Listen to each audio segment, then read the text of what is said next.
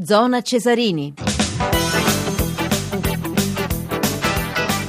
Le 22.49 minuti 23 secondi, ancora buonasera da Maurizio Ruggeri, dunque l'avete sentito da Filippo Corsini, dallo studio centrale di tutto il calcio minuto per minuto, come è finita questa quarta giornata turno infrasettimanale della Serie A, tra breve le interviste dagli spogliatoi condotte sempre da Filippo Corsini con tutti i relativi ospiti, ma adesso andiamo da Filippo eh, Grassia che salutiamo, buonasera Filippo. Sì, buonasera, buonasera. Per la moviola di questo oh, turno infrasettimanale del campionato di Serie A, prego Filippo.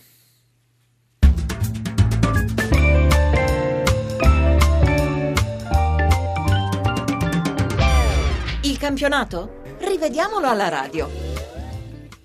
Buonasera, buonasera dagli studi RAI di Milano e allora partiamo con il successo del Torino sul Cagliari per 2-1. L'episodio più significativo si verifica al 77esimo, quando il Granata Maximovic si disinteressa del pallone e con il fianco manda a terra Sau che gli era sfuggito alla sinistra appena dentro l'area granata. L'arbitro Irati, benché sia in posizione ideale, lascia correre invece di concedere al Cagliari sotto per 1-2 il rigore del possibile pareggio e andiamo a Firenze dove la squadra toscana neanche in questa occasione è riuscita a vincere in casa, non li riesce da aprile. Al ventiquattresimo l'arbitro Cervellera ammonisce Versalico per un'entrata in ritardo su Borca Valero dopo averlo in precedenza perdonato per un fallo altrettanto duro su Quadrado. Al trentacinquesimo Magnanelli un metro dentro l'area trattiene leggermente Borca Valero che si lamenta con l'arbitro più con l'avversario più che con l'arbitro qualche dubbio sulla scelta di Cervellera che non interviene e fa giocare. Ed, ed eccoci a San Siro dove l'Inter ha battuto l'Atalanta per 2-0, giusto il rigore concesso all'Inter sul punteggio di 0-0. Evidente il fallo di Benaluan che si disinteressa del pallone e placca Ranocchia un metro dentro l'area, ma la squadra di Mazzarri non sfrutta l'occasione perché Palacio si fa parare il tiro da sportiello. Poco più avanti l'Inter chiede un altro rigore per umani di Benaluan, ma l'azione era già stata interrotta dall'arbitro Gervasoni per il duplice fallo di Osvaldo Sudramè e Ranocchia su Benaluan. E infine Hernanes raddoppia su punizione al minuto 86, punizione regalata perché Carmona anticipa Osvaldo senza commettere fallo sull'interista. Eccoci a Torino dove la Juventus per la prima volta nella storia del calcio italiano ha vinto le prime quattro partite senza subire gol. Il primo episodio al quarto d'ora del primo tempo Evra sbaglia il controllo e con la gamba tesa colpisce Perico sull'addome, manca il giallo al francese. Al diciassettesimo Vidal porta in vantaggio la Juve sul rigore, lo provoca Cascione che un metro dentro l'area intercetta con il gomito il tiro di Pereira dal limite.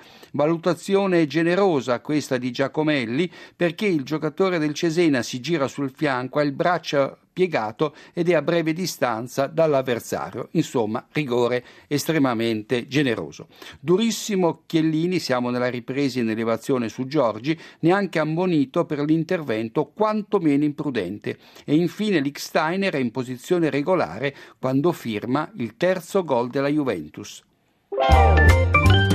Ed eccoci al San Paolo dove il Napoli si è fatto imporre il pareggio dal Palermo 3-3.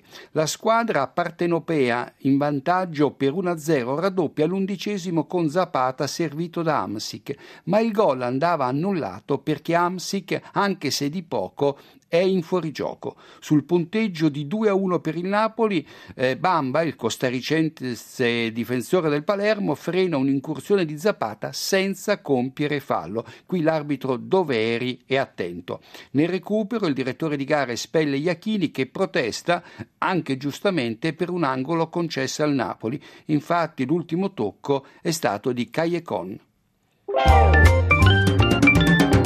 Siamo a Parma dove la Roma ha trovato all'88 con Pjanic il gol che eh, permette ai giallorossi di rimanere appaiati alla Juventus. qualche protesta degli emiliani al quinto sull'intervento di Manolas che con una spallata in aria sposta De Ceglie e lo anticipa sul pallone. A mio parere niente di che. Regolare il gol con cui gli Aicic porta in vantaggio la Roma al ventisettesimo ci pensa Lucarelli a tenere in gioco il giocatore giallorosso. Sul finire del primo tempo Totti si prende la munizione per un mani apparso involontario. E infine la Roma vince la partita con una punizione di Pjanic originata da un fallo di Felipe su destro contestato dagli emiliani. Ma che c'è tutto? Perché? Perché Felipe non trova il pallone e molla con il sinistro un calcione sulla gamba destra dell'avversario corsa a Marassi dove la Sandoria ha battuto il Chievo per 2 a 0. Cacciatore intercetta con il braccio sinistro lungo il corpo un cross di Biraghi. Non è rigore, è inutile le proteste dei Veneti. Questo è il primo episodio della partita sul punteggio di 0 a 0. Sandoria avanti al 44 con Gastaldello servito da Romagnoli. Regolare la sua posizione lo tiene in gioco Zukanovic. La rete eh, arriva sugli sviluppi di un angolo contestato dai Clivenza. A loro dire Gamberini non interviene sul lancio di Mesbah. Dalle immagini si ha però l'impressione diversa, cioè che Gamberini tocchi il pallone e che quindi la scelta dell'arbitro di concedere il rigore sia corretta. Al 10 dal novantesimo Romagnoli è in linea con il pallone quando devia in rete uno splendido colpo di tacco di Okaka su angolo. E andiamo all'ultima partita in programma questa sera, quella pareggiata da Verona e Genova al Bentegodi per 2 a 2. La squadra ligure si lamenta con l'arbitro Tommasi dopo uno scontro fortuito nell'area scaligera fra Iago e Marquez, ma si tratta di uno scontro che non vale il rigore.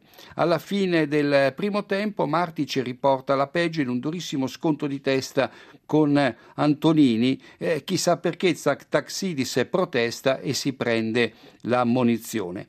Il Verona riduce le distanze sotto di due reti, il Verona riduce le distanze al 52esimo con un tiro di Taxidis sfiorato con il ginocchio da Saviola in posizione regolare. È tutto per la Moviola, linea Roma. Allora, grazie Filippo. Resta con noi le interviste dagli spogliatoi. Filippo Corsini. Bene, ci chiede la linea subito Firenze, Giuseppe Bisanti, Fiorentina Sassuolo 0-0. Te. Allora, ci ha raggiunto in diretta Eusebio Di Francesco, avremo pure Vincenzo Montella fra pochissimo, quindi possiamo già andare in diretta col tecnico del Sassuolo. Beh, dopo i sette gol presi con l'Inter, un appunto a Firenze fa tanto morale oltre che classifica.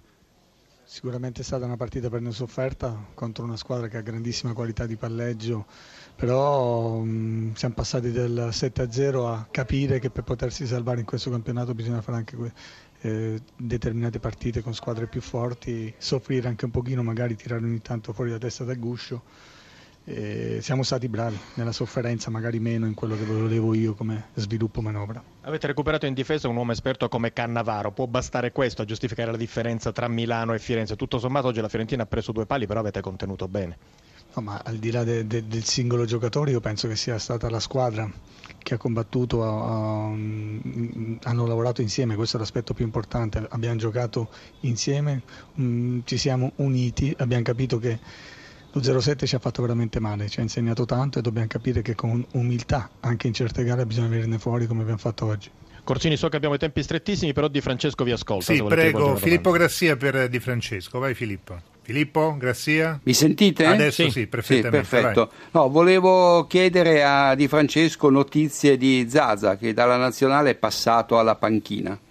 No, è una scelta legata al fatto che questo ragazzo ha giocato con grandissima continuità ultimamente, magari era poco lucido, avevo intenzione anche di farlo entrare ma purtroppo gli infortuni non mi hanno permesso poi di poterlo inserire, ho dovuto fare scelte diverse, era in programma di fargli fare 20 minuti, mezz'ora ma durante la gara poi si è verificato che si, si è infortunato un terzino e Floro Flores ha avuto dei problemini, ho dovuto forzare dei cambi, però mh, tornerà presto, state tranquilli perché... è un, è un, è un giocatore importante per me, è ovvio che deve avere un recupero psicofisico e oggi ho cercato di dargli una giornata di recupero. Bene, grazie. grazie Stiamo per chiudere, dunque tutti gli altri eh, inviati ovviamente potranno registrare al momento dovessero avere eh, un ospite in diretta. Filippo Grassia rimani con noi. In dieci secondi ti chiedo, molti falli di mano sanzionati? Ma uh, oggi, no? oggi, c'è stata un po' di difformità su questo, su questo, aspetto. Insomma, c'è molta differenza tra il Mani che è costato la munizione a Totti e quello che ha portato al rigore nella partita di Torino in Juventus Cesena. Credo che su questo Messina dovrà intervenire perché ci sia una maggiore uniformità. E comunque, e comunque da questo turno infrasettimanale che poi si chiuderà domani sera con il posticipo, insomma, viene fuori una classifica ancora più spaccata okay. del turno precedente. GR1 e poi ancora in diretta.